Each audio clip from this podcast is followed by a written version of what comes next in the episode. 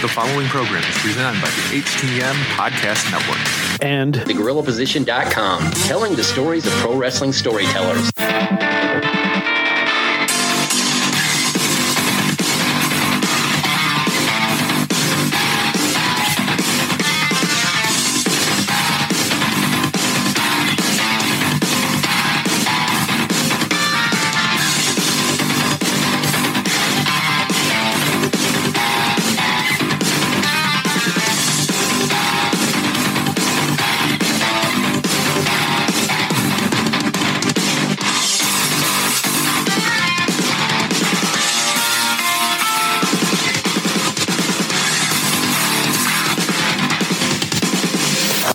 Guys, welcome to another episode of Turnbuckle Talk, powered by the GorillaPosition.com and a proud part of the Roar Network, and presented by the Hitting the Marks Pro Wrestling Podcast Network.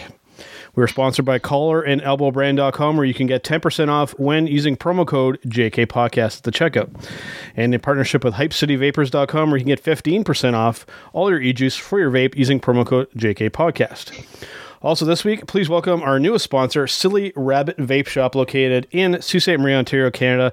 If you mention Turnbuckle Talk, you will get a discount on your vape juice and any hardware that you buy there as well. We can be found on Facebook, Instagram, and Twitter by searching at TB Talk Pod. As always, I am Big Joe. This week, we are uh, Sans Carl Carafel, but in his place, I have two special guests. First off, we have from the GorillaPosition.com, Mr. Ryan K. Bowman. Welcome back, sir. Good to be back, Joe. I'm sorry that Carl isn't here, but uh, I see that we've been joined by one of my fellow partners in crime. Yes, absolutely. From the Hitting the Marks Pro Wrestling podcast, the flagship show from the HTM Network, Mr. Rick Vickery. Welcome back, sir. When, when you want your ratings the highest they're ever going to be, you call me, the art of the beat of the beat, Rick Vickery, back once again on Turnbuckle Talk. Uh, but a little bit of the background, real quick, as Joe so politely mentioned there. Yes, I am a, uh, a proud proud co-host on the flagship program on the uh, HTM Podcast Network, the Hitting Mark Pro Wrestling Podcast. You can check out all of our amazing content almost almost every day of the week now over at hittingthemarks.com. Big Joe Ryan, great to be with you to, to talk about what I'm what I've seen here a little bit is going to be one heck of a run. Mm-hmm. Starting off with a real interesting. tell you guys before we get started. Yeah. it, it's a big day for me because I've been listening to you guys' shows religiously, Nice. and they've just been getting better and better every time out. So I'm very, very happy to be on with both you guys. Absolutely. Well, we're starting with a big one right off the bat because uh, initially we were looking to have you on last week, Ryan, but uh, you know, unforeseen circumstances weren't allowed to happen. So I figured we'd revisit this topic, and now that we have Rick here as well, I, I, I have, I sense a really good uh, uh, discussion about this, uh, revisiting our showstopper from last week, and this involves. A, a wrestlers union or sort of a governing body for the the workers, the wrestlers in professional wrestling. Now, I will going to throw it over first to Mr. Ryan K. Bowman. Uh, I want to get your thoughts on uh, this potentially being something in the works, or if it's something that should even happen, and uh, just your overall thought about it. I think uh, anything that you're going to do in terms of unionizing or labor movement in wrestling is, first of all, you're going to have to do it sort of like SAG is out in Hollywood, uh, where you don't necessarily have to be a part of the Screen Actors Guild to be an actor, but the most elite actors are do have a SAG card. So I I think at some point what you're going to see is that you will see these elite or major names band together in some sort of cluster, some kind of organized labor movement at some point. Now, whether that's a year from now, five years from now, ten years from now, but I certainly think that we're headed that direction. What about you, Rick? Well, you know, this is a topic Ryan and Ryan, Ryan and I've gone round and round about. Anyone that's followed anything over, you know, in the discussion group on Facebook with the Gorilla Position, we, we've had some very entertaining, interesting, and really thought out conversations about this in from both perspectives. And I love how he opened this up here, the comparison to the actors, you know, to the to the actors union, and I think that's got to be the number one concern for you know someone like WWE is Ryan has laid out there. If, you can get that top group that wanted to join into something. So if you get a big group that says, you know what, you are treating us as actors, you've got your own film division, and they could kind of, I don't want to use the term leech on, but, you know, kind of fall under that umbrella, that could be very dangerous for WWE. And that's something that they're trying to avoid here. Uh, again, you know, you know, as you go in there as an independent contractor, uh, J- Joe, I know you don't do it, but Ryan and I, we work as independent contractors. Mhm. We know the risk. We know the risk we we run at times, and what the faults can be there, and how the letdowns will happen. So you, you know that kind of going in there. You're signing that big deal. Also, on that, when you're talking about these big elite names, if they come together, I mean, what is the number, Ryan, that you see that would actually make a difference? Because I, I see you as even if it's 20 of them, they're replaceable. They're gone. And a big reason is because WWE, the way they laid it out, you look at this, we don't have true megastars. You saw that faded out with John Cena. Mhm. Roman Reigns is a clog machine. You know, you don't have a Rock, a, a Stone Cold, going back to a Hogan. You don't have someone that can actually dictate that industry. That's the reason they call them all superstars, so that you don't think anyone is actually bigger than their, their brand. They can replace you. That's the reason for 50-50 booking. I think I think if you, to answer the numbers question, I think you have to have the majority of the top 50 workers, if not more. I, I mean, you're going to always have those guys that are, you know, union busters. Like I can't see Roman or or somebody like Brock wanting to be part of a labor movement. No. But if you can get that, you know, a good portion of those top name guys, if you can get somebody like a Seth, or you can get somebody, uh, the, the first couple bricks have to fall, and then once you have uh, legitimate stars in the business saying yes, we need to unionize, then I think it'll happen. I, I, Um, I, I think it'll be a lot like a lot. Uh, I think it'll be a mix between like uh, unions in sports and unions in Hollywood. I, think you're going to have to find a delicate balance of both.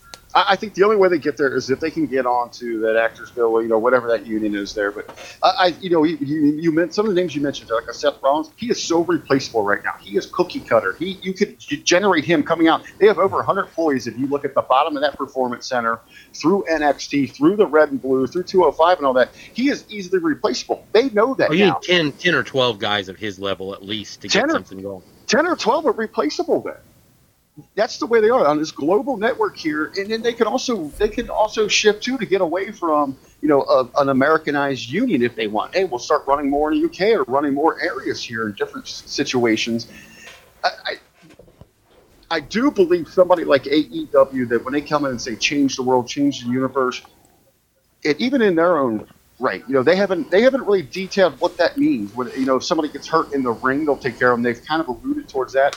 I think that in itself could influence WWE to maybe offer better insurance. Mhm. But even in the broad scheme of things here in the American workforce, there's so many protections set forth by the government that starting a brand new union just seems so. Uh, it seems asinine to me. I'm sorry. I think in their situation, when you have that kind of that, that short window for uh, earning power and success, and, and the type of dollars you're talking about in a short window, I think it's it's asinine on on the part of the business or the performers that it hasn't happened already. Uh, you know, there was a time in '86 when Jesse Ventura talked about everybody should walk out on WrestleMania 2 and form a union. They should have done it then, because when they didn't, they abdicated power back to Vince McMahon. Well, I'd say the only union that's forming then is for the fans because we're already walking out. On, on the WWE, that's definitely the case. On WWE, on WWE, on WWE. Oh, yeah, absolutely. WWE, yes, let me, let me uh, make sure that's. Now, now part of uh, the root of where this topic came from was, you know, recently we've been hearing with Impact Wrestling specifically, you know, with Scarlett Bordeaux, Killer Kross, and whatnot, getting paid enough to where they need to work a regular job just to, you know, to to keep their head above water. Now, the, the only problem I could kind of see though with this wrestlers union is that when you get into the um, part of where you know we need to have some type of minimum pay or uh, you know some type of acceptable wage to be paid. What could potentially happen if that number becomes too high?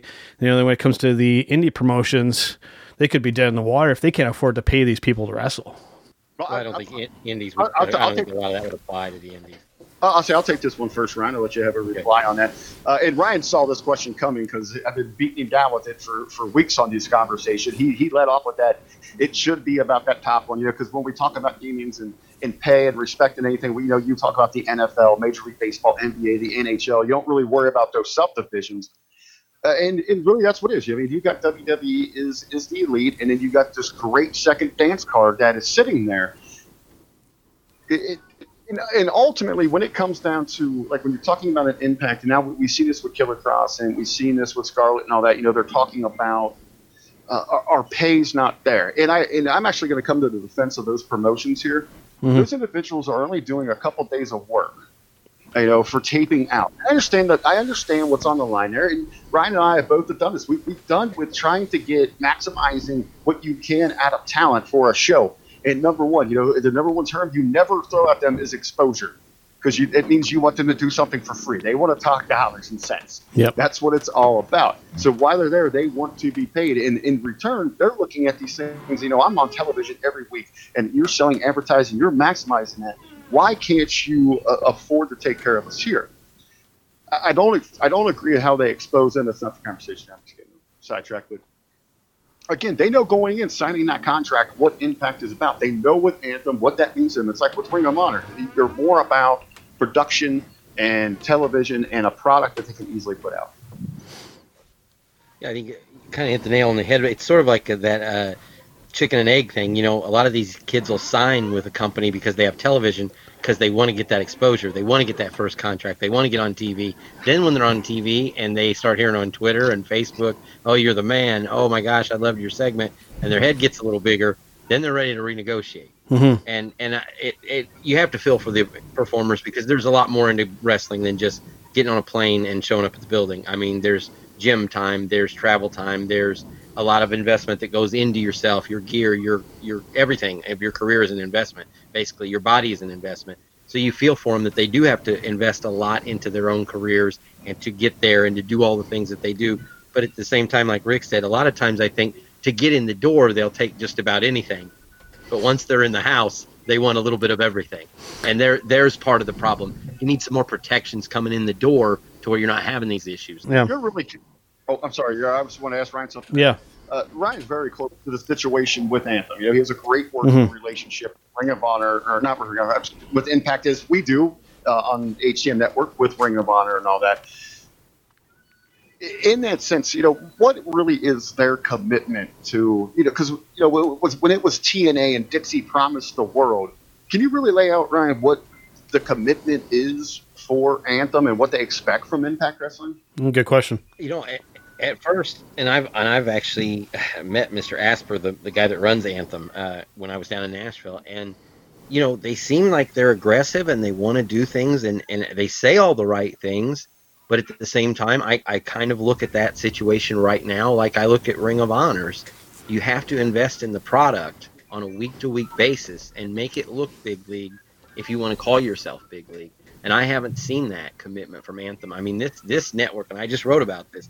This, this network situation is ridiculous. Uh, when Pursuit is playing the wrong show, uh, the wrong week's episode at a certain time, and the Twitch feed goes down half the time. The other day, they had somebody's Google screen. Whoever was running the feed for Twitch, they they opened a second window that was a Google window in the middle of that's inexcusable for uh, what is supposed to be one of the top wrestling companies in the world um, there's where attention to detail and a little bit of more that uh, that moolah, I think, being invested in the product, which give me some signs that Anthem really wants it. But yeah, as far as the lip service that I've heard and and all that they say and do, they say some of the right things. They do a few good things, but not enough for me to be considering them at one time. which right now, ironically, they went to try to be number two a long time ago and failed because they had a bad on-screen product now they have a great on-screen product, but they're failing because nobody's getting to see it. You know, and you had uh, just made a hint at, uh, at Rick, and I know you and Jargo mentioned this several times um, over on your show that uh, with Ring of Honor, it's just seemingly just cheap uh, syndicated television for Sinclair. Could you just uh, imagine if they actually put some real backing and some, some real money behind us? You know, then you could be you could have something really significant, right? Potentially.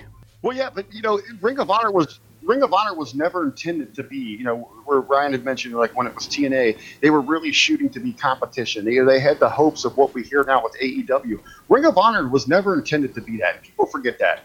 Sinclair would, well, maybe from the get go, you know, with uh, who was it, Featherstein or Featherstein, the guy that with all the problems there. Yeah, Rob yeah, Feinstein. Feinstein. Elvis don't even give him any kind of no pun intended, rub or, or mention because you know everything yeah. that went down there. But when Sinclair took that over, it was meant to be. It was meant to be cheap syndication, and that's what Ring of Honor is about. Now they do have to find an identity because now they're trying to be everything to everybody. They're all over the place. That's another conversation. But Ring yep. of Honor was never shooting to be one of those standout promotions. They always wanted to be, you know, that that second, that lower second, and all that. Now the issue with that there is now you've got AEW, you've got Impact Wrestling, you've got Major League Wrestling, you've got New Japan, all these people positioning themselves for that that spot on that dance floor. I don't know, you know, who's going to survive through 20, you know, through 2020 with this. Yeah, the landscape has changed a lot, and we're going to see uh, this year is going to be there's going to be a lot of movements and changes. I think by the time we get to this year, we might there'll be some interesting discussions going on for sure. Now, I actually have this topic further down the list, but since she got mentioned here, I might as well I'll, I'll bump her up here. Uh, Scarlett Bordeaux being released from uh, the company, uh, seemingly under good terms here. What's next for her? Because I would imagine Vince is going to be drooling all over her, right? Well, I don't know. I mean, Vince has so many pretty girls now. I mean, and, and that's not a shot at Scarlett, but I mean, there, you know, there's a lot of pretty blondes in wrestling these days. And, you know, I thought she had a great, obviously, she got a great look. She got a great thing going in Impact. Yep. The smoke show thing. I've seen the metrics not only on my side, but I know from Impact side of things. Any YouTube clip with her drew huge numbers. Oh, yeah. because obviously, guys like pretty girls, you know, and, and guys who watch wrestling like pretty girls. Um, and she was doing really well. I, I don't know why they couldn't have worked something out because they've got a lot. Impact, as much as they have some great talent, there's a little bit of dead weight on that roster that they could probably have cut to mm-hmm. keep somebody like her because literally this year, earlier this year to start 2019, she was one of the hottest names they had and, and actually mm-hmm. one of the hottest young names in wrestling. Yeah, a lot of people, a lot of people that were just mentioning Impact, she was one of the first names that would come up. Yeah, literally, yeah. Well, she most certainly caught fire, and you know a lot of that is due to that in such a PC culture today, they let her go that little bit of risque. They were they were pushing that envelope. They were taking you right to the edge. Uh, as Ryan kind of pointed out there, you know, if you're Vince McMahon, you don't need her to execute that. You've got you've got a, a, a how many dozens of beautiful young women you could run out there in that same position. I will suggest though, if she does sign with WWE, we should tag team her with Sasha Banks and call them the Spank Bank. everybody's going to be eating that up. oh. But, but, but somebody said Lacey team her with Lacey and call them smoke and mirrors. Oh, oh I, I, I, like I like oh. that as well.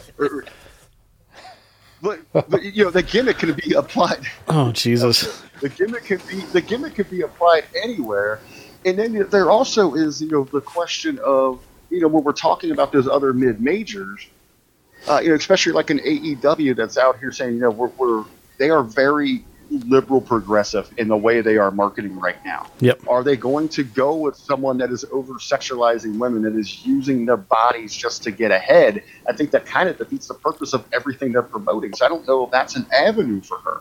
Maybe a repackager where she's come out, she's just like the goody goody, you know, with uh, going back to uh, Molly Holly, like when she was with the Right to Censor or something like that, that switches everything. I don't know. never ever sorry, but whoever went with the Right to Censor, I'm not sure what her I'm not sure what her value is in the market outside of major indie shows. Bringing her in just you know to get that that indie mark, the no pun intended, yeah. pop. Yeah.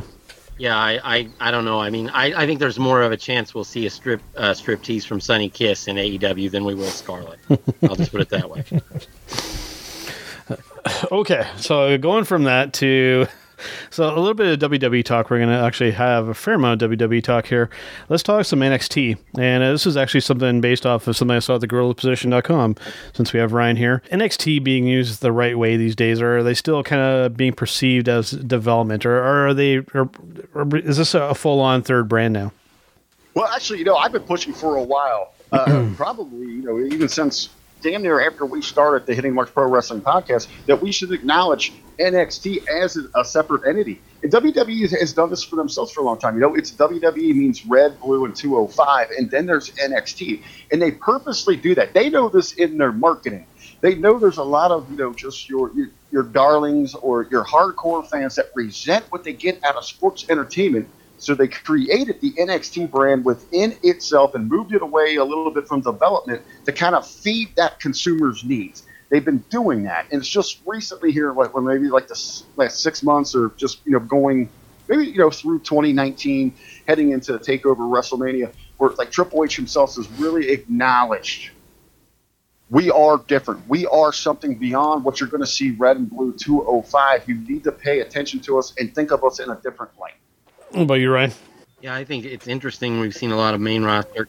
I say I think we we've seen a lot of main roster guys now, you know, go back down, and and we've seen Tyler and and Fandango, and and I guess Apollo Crews is heading back to NXT now. Mm-hmm. Um, you know, it, it really does feel like now it's that it's that third entity, it's that third wheel, I guess, in the company where you know people can kind of go and, and restart their engines. In some ways, the ECW of the company now. If you want to compare the old days of the brands, where guys either go to get discovered or get seen for the first time, or they go back to uh, to redo to recreate themselves and reinvent their careers. Um, if that's what NXT is, that's fine. And I actually agree with Rick. I think that's that's a great way to use it. I think I think it it's been proven by the quality in the ring that NXT is a major league brand. There's no doubt about that.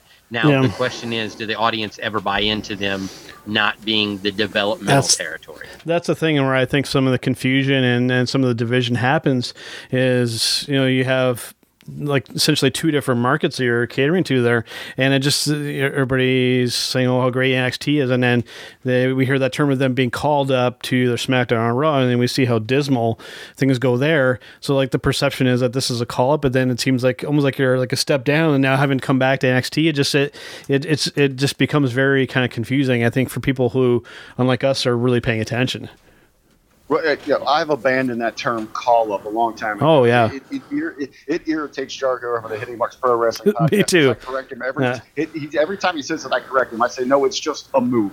You know, quit calling it a call up because, like you said, you- you're kind of defining them in that AAA role.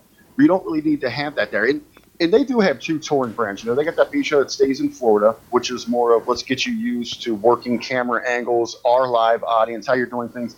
They kind of separate that from what we really see on, you know, the North American uh, NXT. So maybe more of that development should even go to the UK. Let people go over there, work in front of that audience, get that television before they come to the major NXT. Uh, but again, I like that they're start they're starting to to expand a little bit more, running their own shows where they're not the lead into a WWE, you know, a red or blue uh, marquee event on a Sunday. You got to get you got to get away from that. You, you got to you got to start building those differences there. And one thing that we've always talked about on the Marks Pros podcast is, you know, why aren't they directing people to NXT on Raw and SmackDown? Thinking about it here, that would be the worst move Oh yeah, worst, the worst thing in, in WWE is when Michael Cole tries to tell you that something is cool. because it, it's not. Know, Yeah. it's not. You throw it in the trash. No. They shouldn't even be mentioning NXT on the red and blue. You want it to be its own entity. You just want people to find it and let it grow here. And I think what really what really fueled this we're our own brand thing to cater to that consumer is because they know they know this growing demand, these people that are gravitating towards what all elite wrestling is, and that is simply incredible. They know that people want wrestling to be cool again, and they know they can't do that with the red and blue. Key thing, real quick. Yeah, uh, on the NXT thing, real quick, I think the, the only thing that really keeps them from being considered that legitimate third brand is they're on the network and the other two shows are on regular television. If they were on cable, uh, had an hour every week on cable, then I think you hear people stop using the term calling them up and it would be more like a lateral move to go from one show to the next. But I, I agree Yeah. all the way around with what you guys' sentiments are. uh, Rick, you had mentioned uh, Michael Cole. Uh, I like to to kind of the way I look at him. He's he's the uh, the guy who's wearing a uh, trying to be cool, wearing a Metallica shirt, and has never listened to a single song by them. Trying to be cool. To me, that, that that's my impression, and that's uh, how I feel about Michael Cole. Like, like Rick had said, he when he's telling you something i- is, cool, it's probably not. Yeah, Uh, we've yeah, seen I- some of his previous hairstyles. Yeah, The, the, the, worst thing the worst thing I heard was two weeks ago. I was just playing one of the I was playing one of the matches from Battle on the Border Pro Wrestling where I do the where I provide the play by play, lead the commentary through some things, and somebody came over was kind of interested in. I'm going to let you know, people that are interested in wrestling. You know, I want to facilitate conversation. I want to spread the word, bring people in. I, I want wrestling to be cool again. I want to be able to go out and just randomly have conversations with strangers about what's going on, and, and hopefully, you know, that they think you know the position that you know the three of us are in, where we got websites and podcasts and articles and, and all this, you know, this great aspect of what's going on to have these conversations. And the gentleman's like, "Oh, are you trying to be the next Michael Cole?" I closed my laptop, put my put my put everything away, and I said, "You know what? I might just hang up everything. I might just be out of the game." Oh, okay. So now going for, from that to as we're recording here tonight, uh, when you hear this, it's going to be tu- it's going to be Tuesday. Stomping Grounds is going to happen tonight. Now, now leading up to this, um, I shared this on my, my personal social media page, and it was uh, essentially a map of the arena where the event's going to be happening. Now, keep in mind that I haven't checked currently to see how much uh, that has changed, but uh, you could see essentially where each seat had been purchased for for, for a ticket, and the whole one side of the arena is com- completely empty. Um, just this whole thing, it just it feels like just nobody cares about the show. Like there's there's, there's no, it just it feels like just don't. Like, when I look at the card for this, like it just it looks like a Monday night Raw card. Yeah, it's it's. I, I mean, I'm hoping that there were a sale on pipes and drapes there in Tacoma because they're going to be uh, blacking out about half of that arena based on tarps. Just the, the diagram you sent, Joe. And I don't really think. Obviously, they'll paper some of it, mm-hmm. um, you know, and, and give away to local radio stations, TV stations. They do that in every town. Yeah. But at a certain point, there's just there's just no making up for the fact that you can give away tickets all you want, and if people still don't want free tickets, that means they just don't want to come to your show. Mm-hmm. And I think we're getting to that point with WWE. I mean, the last live show that I saw here locally, it was just a house show. It was a Raw house show, and it was a miserable experience. It's boring. Um, you know, even I, I just I can't anticipate that there's really a lot of buzz around this show in the greater Tacoma area today. I really to touch kind of what Ryan said. You talk about the live event experience. I talk about this all the time. You know, this is what I do. This is what I do for my mark job. This is what I do every day. And I'm out there marketing live events, trying to bring those experiences to that next level, to bring those consumers in where they want more, they are hungry. They do nothing in WWE for this. Right now, they're they're just kind of laying back there, hoping that you see those three letters. You think you're going to come see what they what they try to pitch you as you know 50 superstars and you're going to line up for this these shows are boring there's nothing even while you're there and they're marketing you know they're marketing towards families and kids there's nothing drawing them in there's nothing to excite the young audience to keep them active. They die after like an hour and a half here. It, to dive a little deeper into this thing, now we've got this out of nowhere stomping ground. Yeah. You know, it, the logo in itself is absolutely terrible. There's nothing attractive about it. It's somebody half-assed even throwing this name out here, and now you're just looking at where they come off of Saudi, and and anyone knows what happened there. They, even if you don't understand the money that's involved there, because I'll defend those shows every day of the week, twice on Sunday. Mm-hmm. Even if you don't know that, and you're looking at the names they just gave you there, oh, they got Undertaker, Bill Goldberg, Hulk Hogan, Shawn Michaels, you know, whatever. And now I'm getting just this here in my little town. Why am I going to invest in this? You're already hitting me up for your network stuff.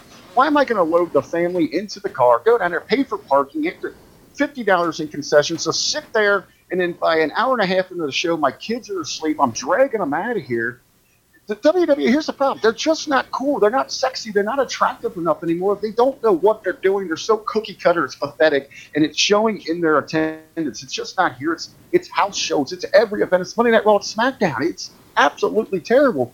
And the biggest issue, what's so disappointing, is there is the consumers want this. I mean, wrestling is starting to be cool again. People are clamoring for MLW, New Japan, AEW, Ring of Honor. They want more but they're not getting it from the beast, from that thing that's perceived the best, the top. And the sad part of that is they kind of affect the entire industry. You know, when WWE's hot, it trickles down. It goes from them down to right down here in the street. You know, if you're running a small indie promotion, there's indie promotions where Ryan's at, where you're at, Joe, anywhere, it trickles down. People want to be on board. But now, now the wrestling fans, the people that want it, are fighting an uphill battle. I would agree with that. It's become like a chore to be a wrestling fan now, and, and that starts with WWE right there at the top, like Rick was saying. Insanely enough, it's a trickle down effect because everybody relates. You know, when you say pro wrestling, you usually get oh WWE, or what you really get is oh WWF. Yeah, people don't even realize they changed their they don't they don't even change they call you know change the call letters because they're not cool anymore. They're not trendy and I understand why. From a business standpoint, I can argue it all day, but I think there's got to be a medium there where you can even hit higher numbers here. I mean, eventually, eventually, you're going to have to make that transition. And I'm so worried that that's, that that second tier, that dance card, is so crowded that there's not going to be any one of them that can actually emerge to be real competition, or you know, at least influence what they're doing. Yeah, I, I mean, I, th- I, think you could possibly make the argument that I think in that middle tier, I mean, I think AEW is going to be at the top of that. Know, and, and, with as much interest as they're generating, which is actually going to be our next topic here, can can that actually have the reverse effect where it actually trickles up to WWE and actually pushes them to, uh, you know, do more than just these glorified house shows, which, in my opinion, Stomping Grounds really looks like. Yeah, I think I think the all elite thing is. I, I mean, your hope is that I think that's what we're all hoping for. If you're if you're not, you know, somebody that's trying to play, I'm on one side of the fence or the other. If you're somebody that's just a wrestling fan, yeah. I think we're hoping that this AEW thing is the impetus for WWE, the light bulb going on. I, again, but I always caution everybody: just because that happened in 1996, 1997, doesn't necessarily mean it's going to happen again. A lot of factors came into play that helped Vince out mm-hmm. at that time, and also having two guys who developed into two of the biggest stars ever at the same time, that helped so I mean, to think just because they have competition now, well, Vince is going to decide he's done screwing around and he's going to get to work now.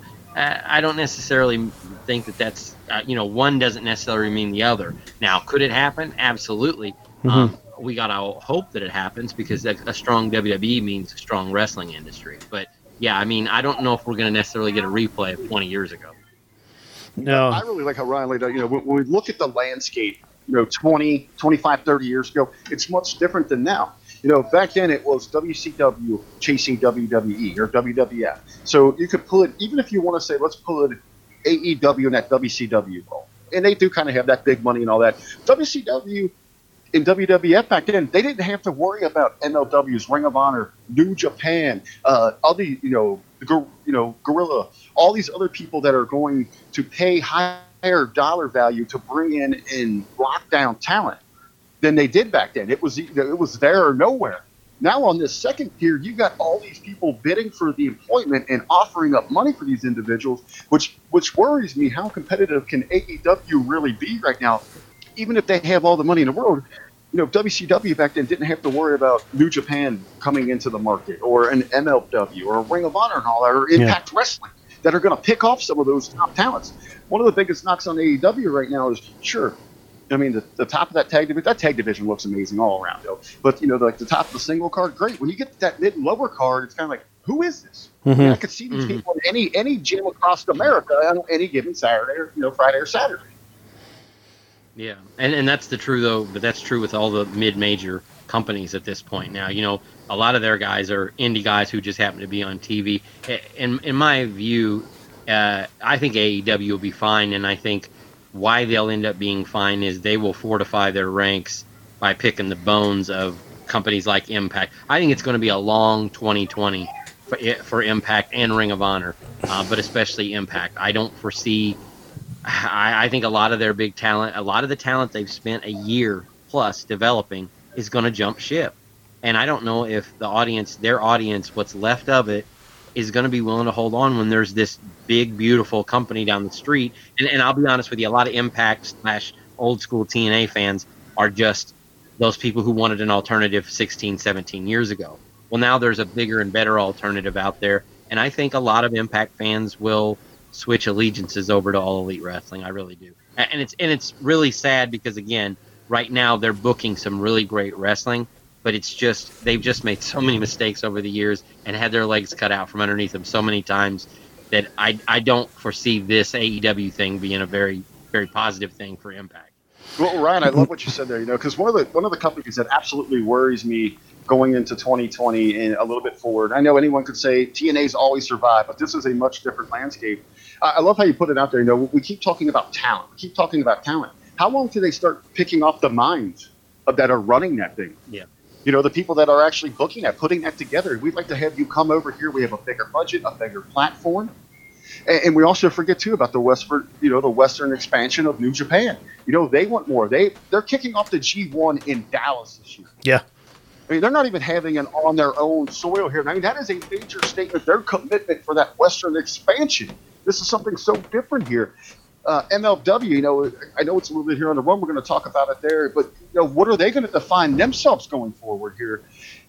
Impact to me, it, this is probably the scariest moment they've ever had in their existence right now because the time is right for them just to close up shop, or maybe just maybe focusing going back to a, a territory and running there in Canada up there with Joe and Carl. You know, it would Yep. kind of keep what I feel a little better with Ring of Honor.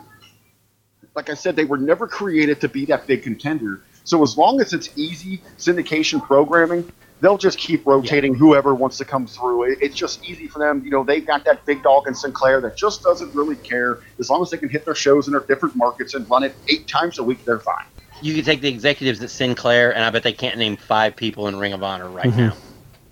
The, the, the president of Sinclair might not even know the head Yeah, of. Ring of Honor. Yeah. Yeah. Uh, yeah, it, we were talking about a, a uh, almost said A N W A E W. I like the the term they use uh, as uh, alternative as opposed to competition. I, I, th- I think that that wording and that thought process is very important because then we had mentioned WCW. If they if they try and be like WCW, historically we know how that happened. You know, we don't want to start getting uh, the inmates running the asylum because then we know that they're just going to implode on themselves.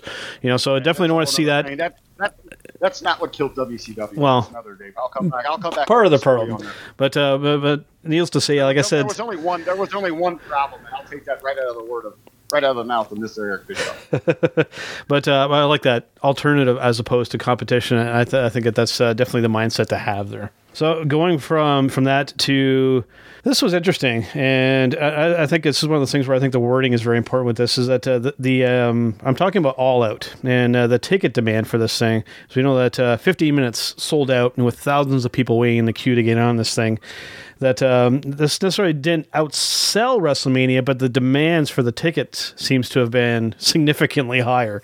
Like, uh, like people were just like, "I want tickets for this now," as opposed to over a span of time. Yeah, I, I think I think the funny thing is, and again, you everybody takes what Meltzer says with a grain of salt regarding AEW because he's kind of buddies with those guys.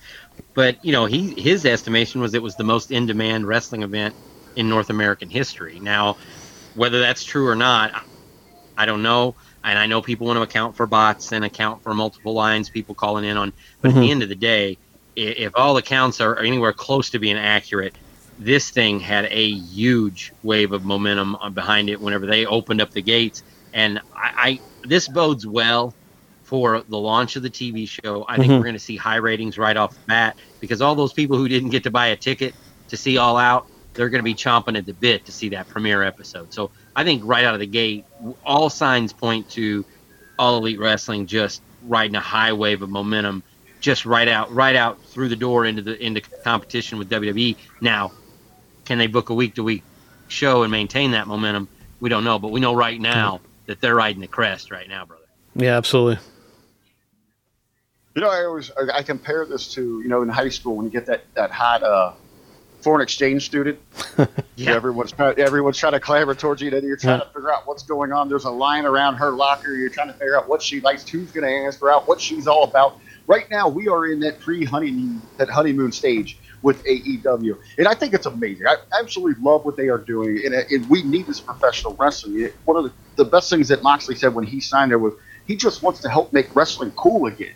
And you know that's what we're trying to do on our platforms. We want to go out there and be able to embrace and enjoy this, and they are on that track want to give them major props. I love what they're doing down there in Jacksonville. This thing is going to air free on, on uh, Bleacher Report Live, and I, I, that's tremendous marketing 101. You know, for people that feel Yep. that felt, you know, that you know the the last uh, Double or Nothing was a little high on the pay per view buy, and All Out's probably going to be somewhere in that price range before they can really figure out where they're going and that, that other platform as they go into television. They're going to give that one away. They're down there at the uh, the fighting game Comic Con, which is amazing. I, I love their promotion. Marketing 101. They're taking fools to school here. They are out there hitting the trail, doing amazing things. But again, to bring it all back, we, we are in that, that honeymoon phase. I really want to see, you know, once they hit television, once we get that first season behind us, how are they going to sustain that? How are they going to Yeah. keep you hooked? Mhm. So, so to me, this journey isn't about what's happening now. I want to sit back a year from now and reflect on everything that we saw. And I, I love that we're having these conversations because we can kind of benchmark what we thought at these points and assess, you know, to ourselves. Now, I was wrong here, I was right, or they blew my mind away on this. That's where they're going to be. We don't want them to be around just for a year, five years, ten years. We want another company for, for the long run, and it's proven that that is very difficult with inside pro wrestling.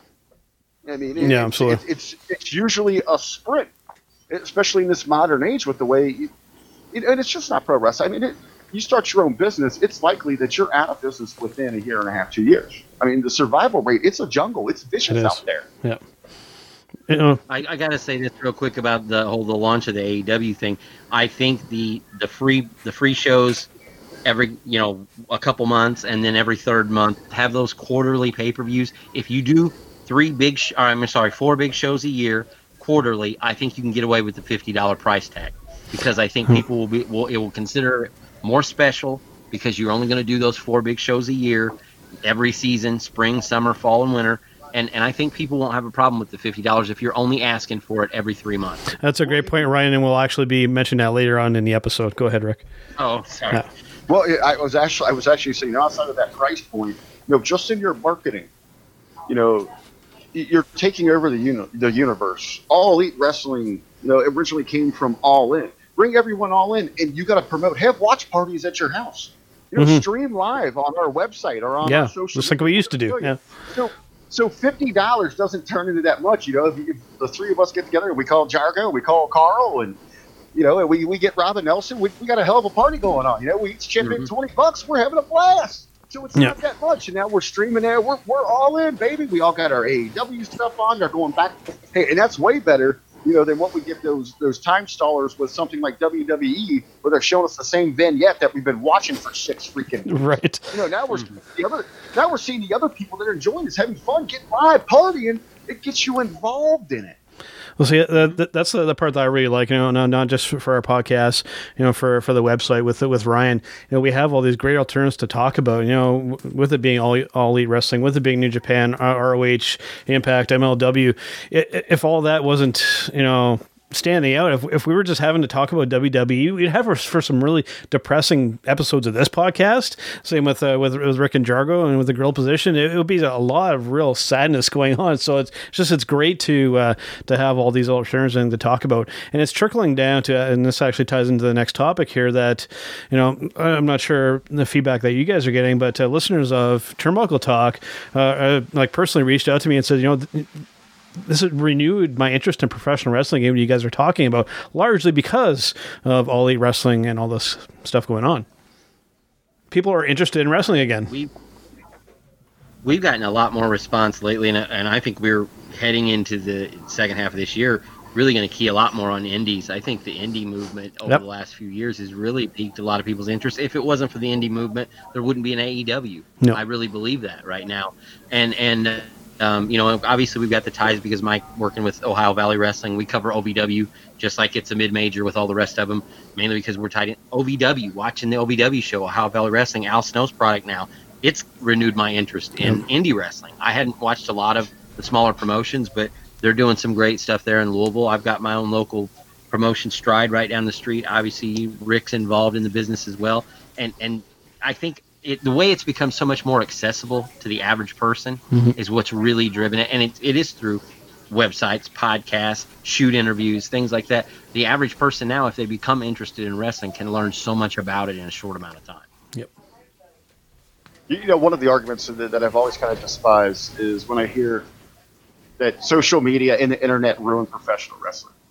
Mm. I, I actually, I, I absolutely disagree with that 100% because you know what? If, if I didn't have these outlets, if I didn't have these platforms, and I only had to concentrate on what WWE was giving me, I would have turned my back on, on this form of entertainment, Yeah. on this business years and years ago. If I didn't have individuals that were giving me this content, that were allowing me to reach out and find new things, I would have been completely done with it. So I absolutely embrace you know what we have going on. Yes, we can be a little critical sometimes, and I and I think you know when you go to a live show, you have to separate you know your fan, the fan you are online, the fan you are outside of that arena from what you're there. When you're there, play along. You know, boo the heels. Mhm. Hear who's supposed to be there. It's going to be more enjoyable. You know, but outside, of it, we're talking about you know the consumer need for professional wrestling. It, it, we get weighed down so much looking at attendance and dw- in the dwindling. Uh, you know, who's going to WWE shows? A month ago, Battle on the Border Pro Wrestling, we did two days. We're a small indie promotion here in Southern Ohio. We drew a thousand fans in two days Yeah. people want to watch. They want to come out to VFW halls, to armories. They want to watch this. They want to be entertained. Absolutely love it. There is a need for this. Hitting the Marks Pro Wrestling Podcast, Jargo and I did a count. We did four shows in two weeks, and we t- and we touched on 22 different promotions from around the world. Yeah. And, and we're trying to enlighten people and inform them and get them out there, you know, to see that what you remember about professional wrestling, how you made it feel, it still exists. In, the, in Yeah. this age uh, of digital media, you can find it. it it's not that difficult. Well, you had mentioned uh, being at shows and playing along. Rick, uh, rewind uh, the clock uh, back a little bit when I went to the uh, the Ring of Honor show in Toronto. I'm sitting beside somebody who's you know re- obviously ver- relatively new to uh, just watching wrestling in general, and somebody would come out and say like PCO for example, and then he- the guy would ask me like, "Oh, who's this guy?" I'm like, "Oh, he, he's uh, he's one of the good guys. Cheer for him." You know, next would come out, you know, "Who's this guy?" Oh, he's one of the heels. You know, boo him when he comes out. You know, so it's uh, it was great to to actually kind of get that little uh, interaction with the the crowd and you you know to help these people get into it, right? You know, the, the bad guy comes out, you boo him, and vice versa for the baby face, right? So you know, it, it's um, that was just it was a great little experience. I know it was a relatively small crowd at that show, but uh, you know, it just it, uh, everybody was into it, and so it's it's just, it was a great thing to be a part of. It was uh, one of my uh, one of the bigger shows I've been to in a little while. So yeah, fans are digging it. So, going from that to uh, some Major League Wrestling, which we had just mentioned, an interesting name is popping up from, you know, not when I first started watching, but um, somewhat uh, after Savio Vega coming out of nowhere to join with Major League Wrestling. An interesting name. Interesting name. I would say he's come out of nowhere. Uh, just returning to the states, MLW. He's still been Yeah. out in the Caribbean. He's still been out in South America, tearing it Yeah. up. Uh, But below the radar, right? That just re- that, no, well, not below the radar. He's still Yeah. yeah. they're rocking. You know what we would consider the indie scene on that. He looks tremendous. Yeah, Uh, still looks gonna- good. He's going to be a great addition to Major League Wrestling. I'm looking forward to seeing him back in action here. You know, just uh, in front of our eyes in the North American in the market. One of my good friends used to work with Savio, and he's one of the top-notch people. So I've always kind of rooted for him. Legend, Yeah. legend outside of this country. But, Yeah. But you know, and, and at his time in WWF, you know, in the '90s, had the Los Boricuas thing and, and everything going on. I, I think MLW, first of all, with where they're at, they've always catered, or not catered to, but they've always targeted a Latin audience Mhm. because they're kind of known for being sort of a Florida promotion, even though they travel all over the world. And you've seen that with with Salina, with Konnan, with Yep. you know all the different characters they brought in. Daga has been there. I mean, a lot of Latin uh, influence in the promotion. So I think Savio Vega will not only fit in with that sort of demographic, but he's also going to provide all that experience and veterans. I mean, this guy's a promoter, a booker, a wrestler. He's done it all in the business. Anybody, anytime you can bring a guy like that into your company, you're just making it stronger. Good Well, move Ryan, by MLW. But Yeah. Ryan, I'd like to you know to add on what you were saying there. What's very interesting, it really seems you know like you're saying they've always had that that influence. It seems like they're really stepping their game up since it seems like we're not going to have any more Lucha Underground. Seems They're to be trying that way. Fill that void a little Yeah. bit. Yeah. They, and that, that's smart. I mean, because there Yeah. was obviously an audience for that. Lucha Underground wasn't ran very well or didn't wasn't No. handled very well there at the end. But it, obviously, we saw that there was that niche market, that slice of the pie that belongs to Yeah. an American lucha company or a, a lucha libre company that has ties to America and is aired in America. So if, if MLW can grab that audience and still hold on to some of that American style wrestling, the guys like Tom Lawlor and, Yeah. and the ones they brought in, uh, Gotch, and, and the guys that they sort of cut their teeth with when they were first relaunching the brand. Then you have that Latin influence. They they've already got a great product, and I think they're going to get stronger over the next year. Yeah. Well, and as long as you know, as long as they market it right, it's a great familiar name that you're going to pull some of that attitude. You know, bring back some of those throwback fans. Oh, I remember, and then you know, those people like, hey, I remember what he could do. What's he doing now? Right. my my fondest memory of him that's uh, strap match with Stone Cold Steve Austin. That's still very fondly in my memory. Back in the hey. formative days of the Attitude Era. Hey, if mm-hmm. we're talking, you know, Austin credits him. Austin credits him with so much. Uh, and a little shout out as well as we're recording here on a Sunday afternoon. This is the uh, the anniversary of the 316 promo. Yes, legendary, legendary promo. 1996. Define that character. Uh, you know, I don't think anybody would deny that. Now, and you guys have just uh, like Ricky just mentioned his name uh, to kind of blow your mind a little bit with uh, Tom Lawlor. Uh, as you guys and listeners are well aware, I am not a fan of MMA guys mixing up in professional wrestling. I like Tom Lawlor. He he does well in there. You might be surprised, but uh, I'm a Tom Lawlor fan. Yeah, he's a, he's a great. He he just plays that role just right. Yeah. In pro wrestling, some of the guys come in that do the MMA thing and they overdo it, and they are clearly MM, MMA guys that are in wrestling. where this is a guy who is a wrestler, seems like a wrestler with an MMA background. Bingo. Big difference. If you put you put the pro wrestling and the grappling ahead of it, and being a character Yep. outside of just being, hey, I'm the badass guy who can mix it up in the octagon. Mm-hmm. You know, I want you to be a wrestler and a character and a performer first, and then that you have that base and that background with it. That's great. And I think you're right. Tom Lawlor balances that out perfect. Bingo. Hey, you know what? I, I'm a little, I'm a little surprised, Big Joe. You, you're putting over Lawlor here, Yeah. uh, because you know it, you usually, you usually bust, you usually bust on them MMA guys. But we, hey, let's let's not kid ourselves. You are one of the original Bromos. you you love you love. I am the, I'm the, I'm well. the original Bromo brother. I'm the original. Yeah, it, Yeah. it- yeah, you are the original Bromo, and a shout out and a put down to all you Bromo, you Bromophobics out there. it, it's okay to be a Bromo. Yes. It is Pride Month. We are fine here on Turnbuckle. So an- another great name in L- MLW. If you haven't heard of this guy, go watch some MLW and you'll see what I'm talking about. Jacob Fatu. Um, this guy has got star. Uh, very much uh, in same kind of vein as Roosh. This guy is going to be somebody significant in the business of professional wrestling. Yeah, I I think that Well, now there, there's been some talk about WWE or or uh, or AEW. Oh, yeah. it sounds like that's what it's come down to for him at this point. Yeah. Um, I really would like to see him end up in AEW mainly because I'm, I've been you know we've been waiting for a year now for Punishment Martinez and he's finally made his debut under a new name. I'm afraid, you know, and this is another guy that. Yeah, we all he's going to be a big star. He's going to be a big star, and he disappeared for a while. Mm-hmm. I'm afraid Fatu they won't fast track him to the roster, and he might be one of those guys that lingers in NXT too long. So I'm Yeah. hoping if he doesn't stay with MLW, he signs with AEW. Well, we actually we actually talked about this uh, this you know over the weekend here on the Hitting Marks Pro Wrestling podcast. You know where what direction should he go? And it, it made you know our most important you know piece of that conversation was locking him down. You know we've seen MLW they've locked down uh, Davey Boy Smith Jr. If you can lock him, you can lock down Fatu and, and ride with the with Contra here. Does that define you as one of those promotions that are on that second tier dance card? As you're seriously trying to make a move? I mean, this could be something special. You want to talk about you know, all these comparisons to ECW? This could be them. Could you imagine the run between Contra and the Hart Oof. for years Oof. to come? I mean, you've got something absolutely gold. brilliant here. You got something absolutely brilliant here with Fatu.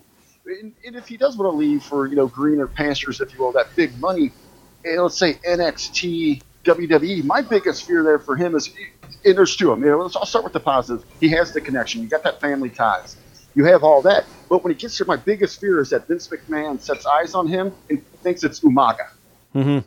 Yeah. And- and Yeah. not knocking Yeah. Umaga, not, mocking him in any way because he had a great run. He's got one of the most memorable things at WrestleMania. He's involved with Vince McMahon, Bobby Lashley, and President Trump. Yeah. You know, but he had that mm-hmm. ceiling, Yeah. and you're just going to have him as that sandwich, or you you know, or does he fall into it where he becomes the Kane to Roman Reigns' Undertaker? Hmm. Yeah. you know, where he's all he's that ultimate enemy to him. He- For him, you know, if the money's good, that's great. You know, but if MLW can keep you happy for a while, locking him down could really define that promotion going forward for Yeah. the next five, ten years. And the Well, I guy's mean, an there's no absolute beast. He's an absolute beast. Yeah. Right. I mean, he's got the size, he's got the power. If he signs with WWE, he's got a good chance to be the next Braun Strowman. Yeah. Take that. There's Yeah. another guy. Uh, Just having the size and the power and that look, Well- and, and, and even the connections with the family doesn't matter if they don't if they don't put him in a position to succeed. He won't We- be a star. We we Yeah. Jargo and I really compared him to you know maybe that younger. You hope maybe more potential breakout, or maybe he is handcuffed by it, like Samoa Joe. Hmm. Wow, what a drop all there. but uh, you know, with the MLW, and actually tying this back in to you know listeners of uh, you know, Studio Star podcast, you know, and I was telling people, I was telling this guy somebody that it's actually somebody that I work with, and he was asking, you know, what other wrestling was going on. I had mentioned MLW. He's like, well, what's happening there? That's interesting. Now, this is a guy that was you know very much into the Attitude Era and specifically the Hart Foundation, and I mentioned to him, well, you know, there's this new Hart Foundation in uh, MLW, and he's like, oh, okay, you know, who's involved in that? And I was like, well, you got Teddy Hart, you've got Brian Pillman Jr., you've got Davey Boy Smith Jr. He's like, he's like, dude, say no more. I'm gonna go start watching. right. So you know, there's clearly a demand. They got a good thing going. I, I guess a little. I'll drop a little teaser here on air. You know, when we guys get off the air here, I'm gonna send you guys each an email Uh, it, it's it's the rough cut version, so you kind of the crowd's a little ruckus over the commentary. Uh, but I'll send you guys one of my cuts from Battle of the Border Pro Wrestling, where I actually call a match involving Brian Pillman Jr. Get a little feedback. It's a mixed tag. Awesome. Uh, Pillman Jr. and his girlfriend taking on a, a tremendous super heavyweight in uh, Bam Bam Bundy, uh, who was uh, who, he's a protege Yeah. of Brian Christopher Wow, nice. uh, down in Deep South. He's they, they call him the Mid South uh, prodigy. So uh, I'll send that to you guys and let you check that out. And, Absolutely. maybe we'll come back on the three of us to talk about it on one of our episodes or something. Yeah, absolutely. Now, going from some MLW stuff to some more AEW stuff, Fighter Fest is coming up. Now, for those of you who really aren't aware, this is essentially a, uh, a video game convention here. And this has turned into, it's morphed from kind of being like a showcase being part of the show to this is a full fledged wrestling card essentially happening here. And there's some really, really interesting matchups, I think, kind of highlighted by, I think my favorite one on the card is uh, with Cody and Darby Allin. Uh, that uh, match interests me a lot to see what comes out of that. Uh, yeah, you know, the, the, the event itself is actually it's pretty incredible. I mean, just Yeah. outside of like a, a, a gaming convention, it focuses on like the fighting games. You know, your Mortal Kombat, your, your Street Fighter, on it, which Yeah. I think is an amazing concept. And they're going to bring in thousands of people. But this this wrestling show and this, yeah, it's kind of taken on a life of its own. But it's a it's a featured attraction. You know, this is an ex this is a, a specialty or a plus for those that are already in attendance. Uh, from my understanding, this thing is either going to be free or relatively cheap to check this thing out. You- You're talking about the Darby and Cody match. It's going to be absolutely amazing. This is going to be Cody going out there and showcasing uh, uh, uh, maybe a relatively unknown talent to a lot of the AEW uh, the fans there. Mm-hmm. It- Darby, he is absolutely incredible. You go check out some of the stuff on social media. He explains, you know, why the, the face is half painted because he's half dead inside Yeah, you know, he's trying to find a way here, you know, everything that's going on with him. You know, but top to bottom, I mean, this looks like what you would compare to a takeover card. It's like four or five just boom, come at you matches that are going to blow you away. yeah, and, and uh, we mentioned before recently too. great event. Uh, It's a great event to have it live. They've got a great partner in Bleacher Report, uh, doing these live events, Yep. doing these shows. Uh, right now, as we mentioned earlier when we were talking, the desire, the drive, the hunger for AEW, this company just caught fire and has the, has the imagination of the wrestling world. These little morsels that they're giving people for free. This, I guess, the Fighter Fest, the Fight for the Fallen show, I guess, is also supposed to be free on Ble- Bleacher Report Live. All of this stuff is the perfect crescendo leading up to the pay per view and the debut of the show. I, I, no matter what, I know we're going to hear positive numbers about the show. Obviously, they're not selling it, they're not making a profit off of it, but I will be interested in seeing how many people watch this on Bleacher Report Live for free because it's going to gauge kind of the same type of people that are going to seek it out when it's on television. Bingo. That Well, same no- number will probably be watching them on TNT. The, the, the genius of going in here for this, uh, you know, fighting game convention is they are a side attraction. So it's not like they're fronting the bill for this. They have a built-in audience. So it makes sense for them. Hey, let's get this out here for free. Let's just not try to capitalize and be money hungry, you know, as some of the other big, you know, promotions would be like that. Let's get this out here. Let's. This is the grassroots campaign. These what this is what these guys are about. They realize they have to go beyond this core base. I mean, they're amazing right now. The, the merchandise they're selling, you know, how fast they're selling out these arenas. You know, the fans that are just gravitating towards it, but they still know they have to broaden their horizons. I mean, this thing has, for it to reach its full potential, they have to truly blossom and almost explode to create, you know, no pun intended, a new wrestling universe. And that's Yeah. what they mean by change the universe. Mhm. It, it- that's what they. It, this is absolutely. This is marketing 101. I absolutely love what they're doing here. It's absolutely genius. They're being so aggressive, and it's areas that would scare. It would absolutely terrify individuals in any line of business. And the fighting video game fans, the majority of them are wrestling fans. So I mean, just it, just the, the two things just go hand in hand together. young people. That's the other thing. Yeah, are targeting young, where the average Yeah. age of WWE fans are like my age. They're in their 40s now. You know, Yeah. guys that remember it when it was great in the 90s that are still holding up hope that the this this whole event that they're tied into is evolved in it's evolved from youth culture. Yeah. Which is exactly what AEW wants to grab a hold of. they want to be the hip, as you said earlier, the cool wrestling company, and you have to appeal to the youth market to be cool. Guys like us we don't set the trends anymore. The Uh, kids do. And I'm looking at the card here too, and you have Christopher Daniels in here. I mean, there's a guy 49 freaking years old, and he still wrestles like a kid. He can still go and just as good, if not better, than some of the younger guys. So it's like, you know, that's another match. Don't sleep on that one. It- it- you realize with you know with Daniels and all of SCU, it, it, they'll hit their spots, but they realize it's about character. It's about getting that fan to emotionally invest in you. Yep. That's what they're about, and it, it, that's what mm-hmm. Cody's about. That's what he's been taught. That's why him and Dustin will be up there arguing for match of the year because people were actually crying after that match. You can go out there and do all the spots you want and the floor routine and wow people with your athleticism, but are they really investing? And, and that's what you got from the Rhodes brothers here. And I, I'll tell you the one that I think is really going to steal. It's going to get people really. If you're talking about bringing back attitude into professional wrestling, we're talking about a match that's built around a cigarette, and that's Joey Janela and Jon Moxley. That is gonna. uh, That's gonna steal this show. Is, that's gonna bring eyes back, back to professional wrestling. Yeah.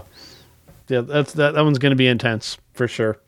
So, before we go to our showstopper segment this week, guys, uh, very recently, and, and this kind of ties into uh, a bit of a conversation I had with another one of our podcast friends here, uh, Mr. The Professor. I'm going to use finger quotation, Mr. Chabelo Vera Cruz, uh, who is a huge mark of WWE, and a couple of other lunches have kind of challenged me to uh, to dive back in this week. Um, I'm going to sit down and put myself through three hours of torture of Monday Night Raw because I've been told that the product is good again. So uh, I'm gonna I'm gonna watch and uh, I'm gonna see if I can uh, argue against that. Uh, uh, all right, Big Joe, what, what you just laid out there—that's like someone of uh, Jewish ancestry saying they found a flux capacitor and they're going back to 1943. Yeah, Why are you going to put yourself through this? This is absolutely terrible. it's crazy, right? Yeah, yeah, it, it, it, it's good. It's good background noise. It's good background noise. Even in, you know, I was bragging that Jargo. and I, you know, we've covered you know twenty plus other promotions, and that's all in an intention to just shrink down that conversation of WWE each Mhm. and every week. We had a couple shows we didn't even mention it. yeah, And, and you know what? My, Yeah. my stress levels. I felt like my blood pressure going down. I went in for I went in for a checkup. The doctor said I was doing amazing. I changed my diet. The next Right. Said, no, I just cut out Vince McMahon out of my life. That's He said, "You cut out red meat." No, I just cut out Vince McMahon. I, I'm feeling better. Things Uh. are great. And if you just go to YouTube. It, this is another thing with WWE. Every they always brag. Or our social media is amazing. Our YouTube had 10 million more. That's because that's all that they're watching of it. That's all they're watching of it. Yeah. Yeah. Yeah. Guess, what, guess what that meant for your advertising dollars? Cents on the dollar. You didn't make jack squat off of that. Yes. And, it, and what it really says is that that consumer doesn't feel a need to actually watch your programming live. They can all they can get everything they need in two minute clips. That means what you are doing is pathetic and you are terrible and you suck at it. Uh, that's one thing I had mentioned to Carl. Uh, this was uh, going, I think, more than a few episodes back now, where they do this was this full on pre show on Facebook, and you know he had said, "Oh, this, this is helping people to get you know to tune into the main show." And I, and I asked him, I said, "You know, is that really the case? Is, is that really what's happening here, or are people just watching this and going, okay, that's enough?" And it's actually not actually translating to people actually tuning into the show because I, I really think that that's what's happening. People are watching that, they're going, okay, that's really all I can stomach, and I'm not going to bother watching the actual program. Real, quick before Ryan jumps in here, real quick. You know, I'm gonna, you know, my my co-host, uh, my best friend's Michael Jarrett. He works in television, and he says this all the time. You know, one of the the number one things when they are looking at programming and who they're looking at scheduling, giving contracts to, the number one in demand is live must-see content. That's why you see these major deals for you know like the NFL, even NASCAR, NHL, you know these major sports because it's something you have to watch in real time. It's something that's not Yeah. that that people aren't going to DVR for the most part and go back because that means the most to the advertiser who still drives the market, who is still determining who's on air. You're getting that premium dollar. So if you're going to social media, you're losing that advertising dollar. You're not must see television, which is more confusing and confounding. Like how whoever struck that Fox deal, kudos to them. You know how long is that going to last? Because they they just sucker punched somebody on that. Yeah. And I, I actually wanted to bring that up. You know, with the state of wrestling as it is, or state of WWE as it is right now, you want it to be compelling. I want it to be interesting. It's the nature of our business, Yeah. but it's, it's good for us if WWE is doing well, and it's it's good for our sanity, uh, especially for those that have to cover it. um, for a living. So it, it's just kind of one of those things where it's like you go, you know, I, I'm sure the three of us would love to have conversations about, oh my God, I can't believe it. But the one thing that you talked about, Rick, about live television being in such demand, is because of that captive audience.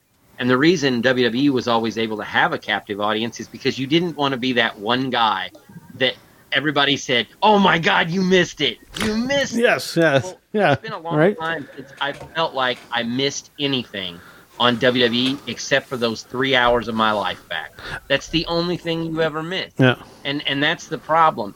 There is nothing exciting anymore. There is no spark to it. I, as I've told you guys before, I give them the first half hour, 45 minutes every week to try to convince me to stick around. Mm. And if not, I'm probably watching a ball game and and I've been watching a lot of ball games. Yeah, you know, uh, during that early part of that attitude era, and just shortly before and whatnot, when things were really going strong, I, I, used to get, you know, if I wasn't necessarily tuning at the time, I would get that phone call from whether it be Carl or somebody else I knew that was uh, really into it as well. I'd be like, hey, you got, there's something happening right now. You know, Stone Cold's coming out. He, he just showered everybody with beer. You got to watch. You know, stuff like that. You know, th- those kind of moments and those times are seemingly gone. It, it, with WWE at least. We're, yeah. we're all, we're all about the same age group here. So, yeah. You know, we, you know, it was really hot there, in Attitude Era and all that. I was in high school, and yep. you know, all the sports I was involved in year round. You know, and I had just whatever I could. I worked a part time job and all that. So a little bit of money I saved up and bought a second television. So on Monday night I could run a splitter off of the cable in my room, so I didn't have to flip back and forth between Nitro and Raw. Smart. That's how in demand it was. When we get there the next day, I could talk to my WCW friends, I could talk to my WWE friends, and I knew everything about everything. And I still, hey, even back then in my nerdom, I was even discovering the uh, you know the binary message board. So I was even getting the dirt sheets online back then. Yeah, and a lot of that too. You talked about AEW and maybe oh, if they have a fifty dollar pay per view and four or five people get together, that was the era of the Monday Nitro parties. Remember they would. Yep. I would love to see something like that come back with AEW. Hey, we've got yep. a patio. You know, all these people out on a patio at a bar, and they're all watching AEW and go to that live shot. That's the type of stuff that I remember about the, that era, that quote unquote attitude. I always call it the Monday Night Wars era because I was a WCW guy but just the idea that yep. you didn't at one point both shows were so good you didn't want to want like rick said you didn't want to flip the channels. You wanted to have two screens side by side. And i would love for us to even get a whiff of that now again. And i realize it won't be on monday nights but hey if if it gets down to hey wwe's on monday and they're on friday and in the middle we want to see what aew does to counter at least in some way give us some morsel of that type of excitement again because that I, I don't i mean obviously the world's changed, television's changed, media has changed since then. But one thing hasn't, and it's that if you get the wrestling audience excited, it becomes infectious. You could potentially see that if AEW Weekly starts airing on Wednesdays, but something to you know to not ignore is that we do live in that age of where we can you know just stream it later or record it to watch later. You know, so we could see a little bit of that you know when it comes to NXT versus AEW, but uh, you know, yeah, I, I, really like the idea of that, but it, it's it's tough these days. Yeah, it's well, just an era where Go ahead, Rick. Go ahead. I, don't. I don't think it is that tough. You know, no one's. No one's sitting there DVR and watching the Super Bowl on Wednesday. That's true. Or even your favorite sports team, or the, you know, Game Seven of the NHL Finals. If if you're presenting must see TV, I mean, that's the key. network end up? An NBC. It, has got to be must see TV. You got to have something, as we're saying, where you can make it cool again, where it's where you can walk out in public. I'm sitting here at Starters Cafe on the west side of Cincinnati you know, if if I'm sitting here in the corner, what's this weirdo doing with this headset on, talking to these strangers on the computer? But I know it's talking about wrestling. They should be kind of coming over like, hey, what were you talking about? What's going on? They want to know. We want to get back to that. That's yep. that's the goal here in, in, our profession. What we're doing right now. Yep. I mean, you want it to be like Game of Thrones, where when the new episode is on, everybody's got to see it right then. They don't want to miss. Yep. Or like uh, The Walking Dead was previously. Now, now The days the Walking Dead would be a good way to describe WWE at the time it was a hot, hot show. You know, it you have to make it like some of these HBO type mm-hmm. shows or Showtime shows like The Sopranos used to be, where even though you could watch it later in the week, you wanted to see it right when it came on, right when everybody else was watching. Well, I, I absolutely love that comparison, right? Because hey, because how much right now, like if if like the, the Walking Dead or a hot movie, the Avengers come out, all of your social media feed will be like, I can't see it till tomorrow. If I see any spoilers, I'm unfriending you. You never see that with Raw or SmackDown. Like, No. if anyone lets me know what happened in main event, you're off my friends list. No, no, you never see that. You know, like I said, you know, if you post anything you get defriended. Yeah, well, like I said, no, that, that uh, you know we're seeing some little hints at that. Uh, you know, with uh, listeners of the podcast saying, you know, they're rejuvenated in the interest of professional wrestling again. So there's hints at it, and I think that uh, if AEW can really start kicking ass, we, we definitely could get back to those days for sure. So definitely looking forward to that. well, not just AEW. No, we got ML. It's got to be everybody. MLW. It's up to us. It's up to us individuals to, you know, to kind of broaden those horizons for individuals. And that's what Brian, you know, he Yep. started with the. It, it wasn't. We're not going to be a dirt sheet. We're not going to keep No. the same stupid he said, she said news. We're diving a little deeper here, and that's what you know. Brett Ryan and I together, and you know, and then Jargo came on, and you know, and then we got you know through Ryan, we got to meet you guys, Joe. Yep. With Turnbuckle Talk. That that was the whole mission here, and and I I really feel so bad. For these podcasts that just sit around and talk WWE or any, Oh, site, God. any reporter, journalist in professional wrestling that's just worried about that. Uh, I mean, their life has to be absolutely miserable, right? yeah, like you said, uh, high blood pressure and issues with the doctor, right? It's like a, it's like a love, it's like a love, it's like a loveless marriage, you know. But if you Pretty much. you, know, you had invested in that, it- you know, we're swingers, we're out there, we're opening the market, we're inviting everybody over. This is a wrestling orgy, baby. That's what we do at the GorillaPosition.com on the on hittingthemarks.com. We Yes. are everywhere. Yep, absolutely. All right, got Dare I, dare I, say- dare I say, infectious? awesome. I, I was, I was going to say you used the word orgy and gorilla position all Orgy. in the same sentence, and it kind of threw me off for a minute. Uh, okay, guys, we're going to take a brief break here. We're going to come back with our, our famous showstopper segment here, and it's going to revolve around WWE and pay per views and something that Ryan had kind of made a hint at earlier. So we'll be right back and we're going to talk about that. Independent contractors in the professional wrestling industry, if you're looking for a way to put the power of the media in your own hands, contact Pinned LLC. Pinned LLC is media and marketing for the professional wrestling industry. It's your one stop, one click online profile and so much more. With Pinned, you'll receive a full background story, photo gallery, an interview conducted with you, links to all your social media and where you can be booked, and yes, a 60 second custom television commercial all about you. Get more info today. Email pin.biz at gmail.com. That's pin.biz at gmail.com or click the icon at thegorillaposition.com to get more info about Pinned. Remember, get connected, get booked, get pinned. It's me, it's me. It's of B to B. As you can tell in the background, we are out celebrating. That is what we do here at hittingthemarks.com. And I invite everyone to continue to tune in to Turnbuckle Talk, but check out all of our other shows. We have weekly content, especially lit up by the flagship show, Hitting the Marks Pro Wrestling Podcast. You can find that all at hittingthemarks.com. Run. All right, guys, Big Joe back here on Turnbuckle Talk. Like I had mentioned at the top of the show, Carl is not with us this week, but we do have Ryan Bowman and Mr. Rick Vickery on here with me.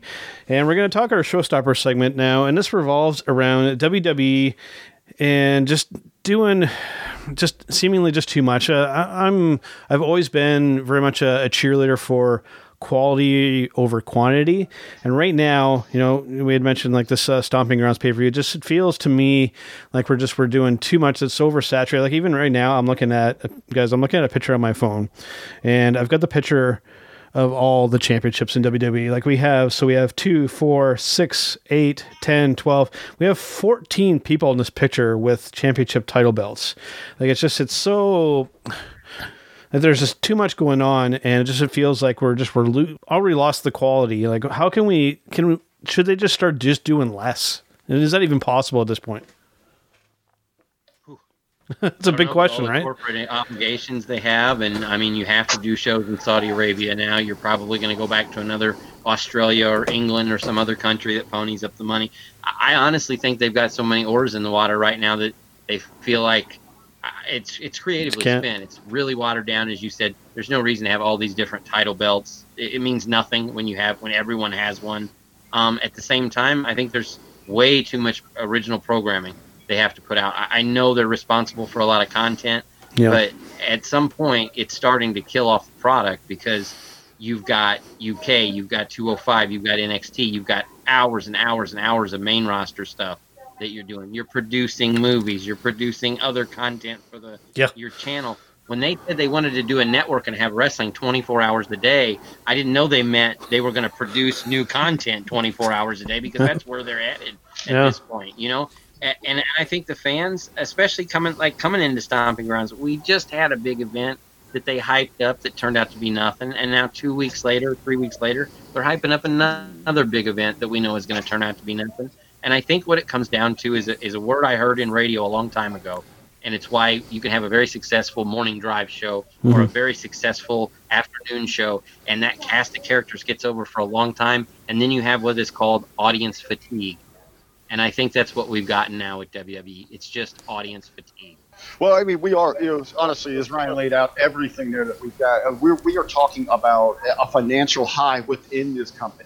Uh, I am a stockholder. So when I see that, when I see those numbers coming in, I'm absolutely popping. It's about the only thing in this company that they're doing right now that makes me pop, but I, but that's the bottom line. You know, that, that's what I ultimately care about. But when I remove myself from that situation, my next step down is to follow what my profession is, and that is marketing. You know, that is business. It's about getting, you know, getting your brand over here. And yes, you, you do want maximum exposure. You absolutely do want that. But as I tell when I sit down with any clients, as I mentioned here before, I'm, I'm at one of my clients here. It's happens to be a, a tremendous restaurant here on the west side of Cincinnati, Starters Cafe. And what they do here is, is a perfect example. And it's where you see where so many other restaurants fail. You go in there and you open up a menu, and there's 150 things mm-hmm. there.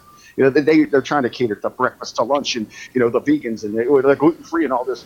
And I tell everyone, scale scale things back. Worry about you know get down to 25 things, and 10 to 12 of those you do amazingly. That you knock them out of the park, where people are lined up out the door to want to be a part of that. They can't get enough of that. They do that here. You do, you do their breakfast here. They've got that down to such an art.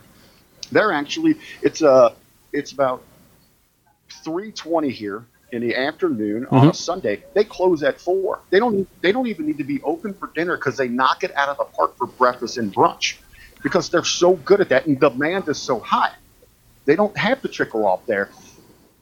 You- You're running that with some small business. When you're talking about a global conglomerate like WWE, you're going to have these multiple divisions, and, and I think that's where they somewhere in there when they went from privately owned to publicly traded in these grand visions they missed the transition of how they go Yep. from one to the other. And that's that is that's the main issue and everyone's always going to throw out there well let's just cut let's trim this fat. Let's get rid of this product. Let's throw this in the trash. That's not a reality right now. We need to talk about real solutions. Mm-hmm. you know you can get rid of these shows. You could get rid of all these shows but where are you going to make up those financials you know, how are you going to pick those back up? I, I think you really got to start really small, very grass, you know, very at the bottom, grassroots, and get rid of some of these live events. Condense your roster where it's not red and blue, you know, where they're coming into a town, you know, you know Ryan's there in the true heart of the Midwest. You know, and Jargo's out there too. They're, they're, they're lucky to get an NXT or a blue brand that's highlighted by Randy Orton Yeah. you know, if you brought in all those stars for that show, don't do the double tours, and even cut those back to a couple times a week, which is allow going to be a little more off time from the road from some of your workers. That's going to create more of a demand. You can raise those ticket prices a little bit, and then you don't have to squeeze in these things like Stomping Ground, where you're saying this is a marquee pay-per-view, mark, you know, network event where we're going to hit you for this higher price tag, and it, it really, it really is a glorified house show. I, I, I love. the other side of that is Yeah. don't invest in silly stuff outside of wrestling, like football leagues and runs for Congress. That's that's not hurt, That's not helping their bottom line at all. The other side projects, the little personal pet projects that everybody's got going on. Because believe me, if you don't think Stephanie's running for higher office someday, Well, I'll bet you a hundred absolutely bucks. she is. uh, so oh, I, I mean, I, am with you. She, she's she's positioning herself to get out there in some kind of appointed position. You know, for you know, it, it's all about her lady balls and promoting her. You're going to have those things. They're not going away. So we get back. to Let's talk about solutions. You know, how can we make that work inside this dynamic? Uh, but you know, look, like a stomping ground. I don't know what the average ticket is, but they're thinking, you know, pay per view marquee event. They're probably asking for that top dollar. I mean, how do you feel? I mean, you just saw all those stars, like I said, at in Saudi, and now you know you got SummerSlam coming up in Toronto there, and you're just squeezed in here in the middle. Yeah. You're supposed to just go there because they tell you it's special, it's important. Yeah. And it goes back to that live event experience too. They just open the doors. I regularly go to these shows, and I mainly not even just so much for the wrestling. I love watching the fan experience and checking out the Yeah. corridor, and you know how they they got all these people is on these legends deals. Why aren't they there doing meet and greets? Why aren't there social media hubs to let those people that are there live, like get on social media and tell you how much they love? You know, put on a headset and, and do a play by play with somebody, you know, a Beth Phoenix or something like that for a half hour. I mean, how impactful would that be for you know kids like that? Mm-hmm. you know, make it a everywhere you go. You've got the means to the ends to do this thing. Make it a little a mini Starrcast each time they go to even like these these BS pay per views, so that uh, that audience wants to be there. You're filling arenas. They are so. I, hey, even if you're not into the card, you create like a festival atmosphere before you get to your seat. People are going to have a good time for that entire that entire show. Yeah, I, I love the the restaurant reference there, Rick, because I, I completely agree. And I've been to, to to places where they open up that menu, and it's I remember one in particular was uh, some Chinese food place, and you have like two thousand. I'm like, there's no way that what I'm going to order here is going to be good because they're, they're they're trying to do just too much, and you just you can't be a jack of all trades and expect any particular single thing to be good, you know. Whereas if you do that smaller amount of things really really well, just you know, it's it's so much better. And, and another thing too that I want to ask you specifically, being the marketing guy, Rick here, without this Saudi deal right now, if, if that's if that's gone, um, are they still making money Uh, and, and enough to, to survive? And that's another thing. I defend that deal. I'll defend that deal to the day I die because that is keeping the company thriving right now. With outside of that, Fox, this company is doing nothing right now. They are absolutely pathetic. They are counting on this money. And you know, there were so many shows. Joe, I know you and Carl talked about it here on Turnbuckle Talk. Ryan, you guys have covered it all over the place at thegorillaposition.com. You know, Yep. Sh- uh, not Shawn, Goldberg and Undertaker. Ha- eh, Absolutely a train wreck in the ring. I'm not going to argue that anywhere. Yep. But the impact it, it on that company and how important it was to, sec- to continue to secure that deal with the Saudis has a trickle down effect. It's keeping people employed. It's getting higher paychecks to those individuals. I don't care how terrible it was. Those people wanted it. They paid for it. They got it. Everyone's going to benefit from it. And that's the wrestling business. That's just that's the wrestling business Yeah. in a nutshell. Do they do they want us to show up? They pay us to do what we're supposed to do. In essence, what all it's basically doing is Vince is abdicating the promotion to the Saudi friends. It's and if the fans don't like it, that's tough luck because he's got enough money that he can rent the WWE for a day, and Yep. that's pretty much what it is. It's Mhm. rent the WWE for you know when I was in high school, we'd rent the high school gym out and shoot hoops. Well, that was seventy five bucks. Well, this guy's got seventy five billion Yeah, so he can do whatever he wants. So I mean, it is it's really just like any. If it was a charity event, uh, if it was an indie company doing a charity show at a high school, and the high school brought him in and said, "Hey, we'd like you to do this, that, and the third for the kid," then they're going to do it. B- Mhm. And that's what wrestlers do. They get paid to perform. And so, in that way, yes, you're right, Rick. Absolutely, it is 100% good business, but it's really bad wrestling. yeah, Well, I, and I wish you know two points there. We were talking about right about you know when you have somebody come in that wants to kind of rent you out. Uh, this past week, I'm brokering a deal between a, a local bar here in Cincinnati that wants to bring in Battle on the Border Pro Wrestling, but they want us to do something different. They want a Sunday matinee all adult show. You know, they want kind of that attitude. You know, they, they want sexy women. They want the midgets. They want a wet T-shirt contest. It's out of what we do. So I'm pitching to them, hey, you're going to have to rent us. We don't have to worry about selling tickets. We'll bring our ring and our wrestlers, but you're Yeah. going to have to buy us out for the day. Yeah, and we'll do whatever the hell you want. Make sure our people are safe, but that's the same deal. We're just gonna they're gonna buy us out, and we're, and we're I'm kind of brokering that deal between us here. That that's gonna be there. mm-hmm. You know, it, it- that happens in the business. That's how you that's how you survive and thrive. Uh, it's a dirty, it's a dirty business, but that's the private dance Yeah. of it all, right there. Well, I mean, that's it's basically a private dance. Here's my money. That's- Come do what I want you to do. That's Just any, me. you know, that's anywhere. That's anywhere. You know, I got so many, I got so many clients that have, you know, private rooms for, you know, obviously if you're not breaking laws, as long as you're not having like cocaine parties in there. yeah, Ryan, I would, Ryan and I would be heading to, you know, but you know, as, Yeah. long as, you're not breaking, as long as you're not breaking the law, you know, you can do whatever you want in there. Uh, but I, I do want to speak to you. Know, it, you're saying like Saudi's terrible wrestling.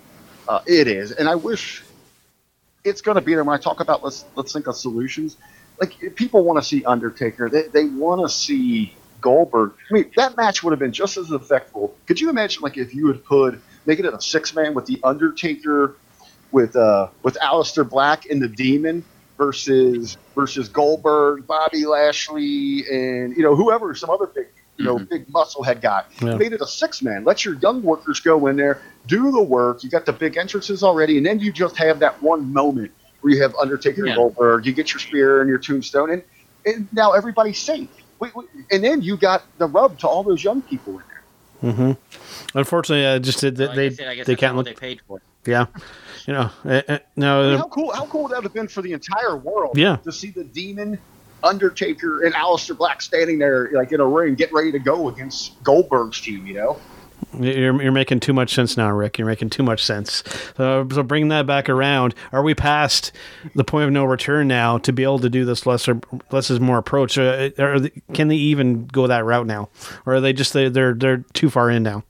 They can they can control their schedule on WWE Network. They Yeah. don't have to do a, a premium show every month if No. they don't want to. That's totally their call. Yeah. They have to produce X amount of hours for Fox. They have to produce X amount of hours for USA. So the, the cutback will be on their own, I guess, in-house product. Yeah, Uh, and I'm with Rick about I just at this point I can't see how they're making any money on house shows unless it's in merch. I, you got to be Yeah. taking a bath on some of these little towns that they're Mhm. playing. Um, the, the one that was here a couple years ago, I bet there was 2,000 people in an 8,000 seat arena. You know, I'd, I'd be fine with them eliminating the house show schedule yeah, completely. Just do uh, TV. That's what you're good at. one of the problems there that they have these multi-year deals built in with these arenas for the lockdown Yeah. that they're only going to get in there. You know, a lot of people were saying, why wouldn't AEW run the Allstate instead of the Sears They can't. whatever? Because they can't. yeah, They're locked out. yeah. You know, you've got those things locked in there. And we sit and joke. We sit and joke about all these open seats and the tarps everywhere. They're still. They, they might. They might still. I don't know all the numbers there. They still might be making a turn on that because they've got these deals locked in. Yeah. You know, and it's so cheap to run these arenas. And and if you do scale back and even start running smaller arenas, you worry about that public.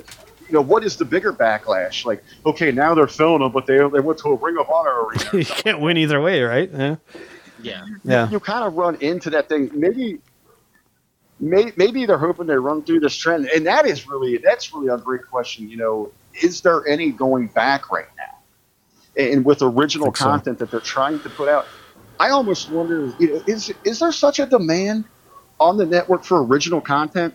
Uh, that's a great question. Yeah, I don't. It's I a don't great see question. that. I, I, Yeah. I've never watched Ride Along or any of those other crappy shows they put out. I, I just I don't see it. And, Yeah. and a lot of that goes into you know, that's Vince and Bucky thinking that they're beyond you know they're even beyond sports entertainment now. They want to be Hollywood. They they, they want to be the E network because they saw the early success Yeah. of Total Divas and you know and, and they envy Yeah. the Kardashians so much. They think that people want you know and they see that they're getting their their butts kicked weekly by what's on MTV. Teen Mom is smoking him, you know, on, on Monday nights or Love and Hip Hop is, is you know smoking them. So they think they can they can duplicate that, but I don't think people are tuning in for that. At its very base, No. the, the true wrestling fan is it wants to be there to see professional wrestling. Yeah, I, I've always questioned because it just came to mind uh, with Ring of Honor how they're syndicated. With Sinclair, all these different channels, they've got uh, Stadium TV is a channel. I don't know if you guys have this in your area no, but they run classic Ring of Honor. They run classic Ring of Honor three hour blocks every night, and it's like CM Punk, Yeah. AJ Styles, Samoa Joe. It's it's cool. I, whenever I'm Cincinnati, I'll sit and tune into it. I wonder what the comparison would be in ratings, even if you ran old school Raw at like one to three in the morning to see if people would tune into that more than what they are right now on their in their prime slots for the program going on right now. Because it, I I turned I, I got rid of my network.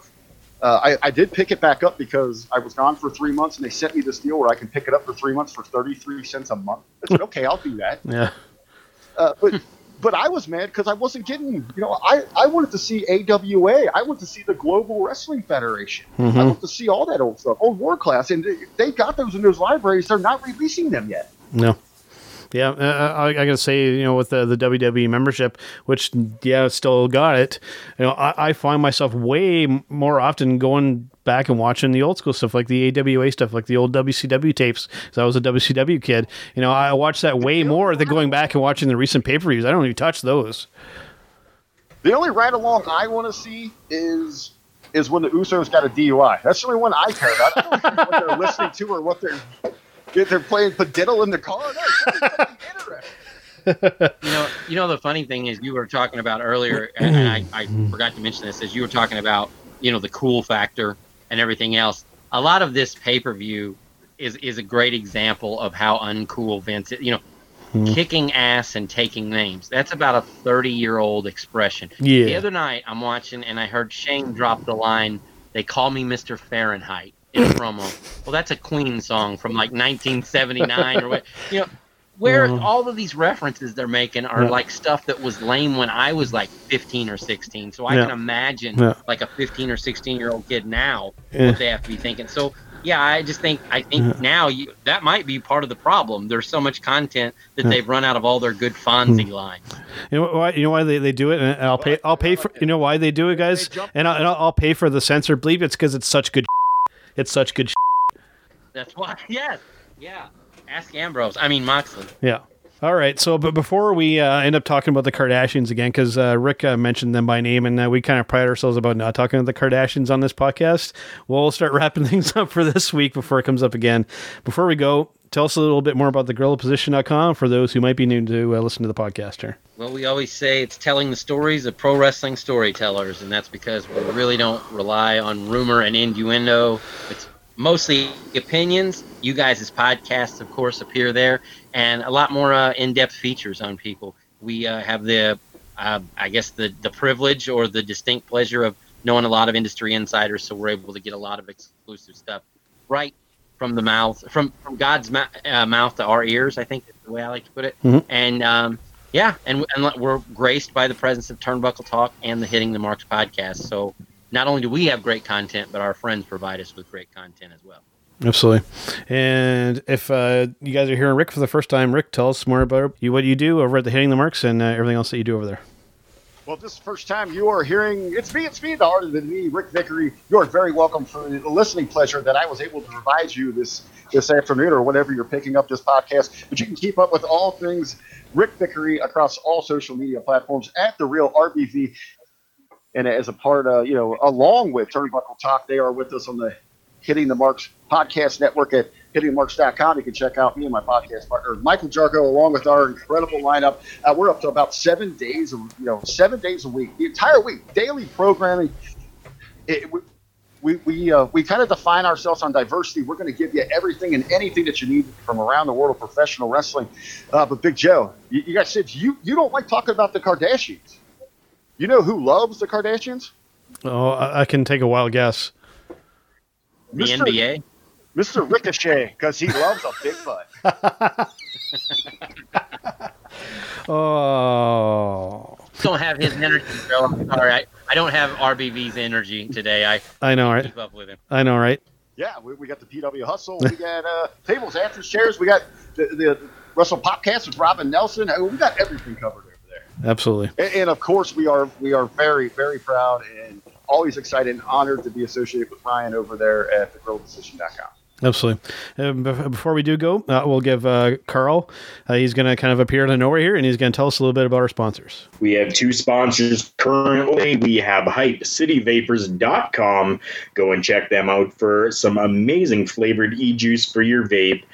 Use promo code JK Podcast, get 15% off your entire order. As well, check out collarandelbowbrand.com. Today, I am wearing my collar and elbow brand hat, as well as my basic white and black collar and elbow brand mirror logo t-shirt go and check them out founded by professional wrestler al snow use promo code jk podcast at the checkout and receive 10% off your entire order including new and clearanced merchandise All right, guys, that wraps up for this week. Thanks for uh, being with me, uh, Ryan and Rick here. Always a pleasure to talk to you guys, and we will see you guys on the next one. This is Ryan Bowman, editor in chief of thegorillaposition.com, telling the stories of pro wrestling storytellers, and you're listening to Turnbuckle Talk with Joe and Carl.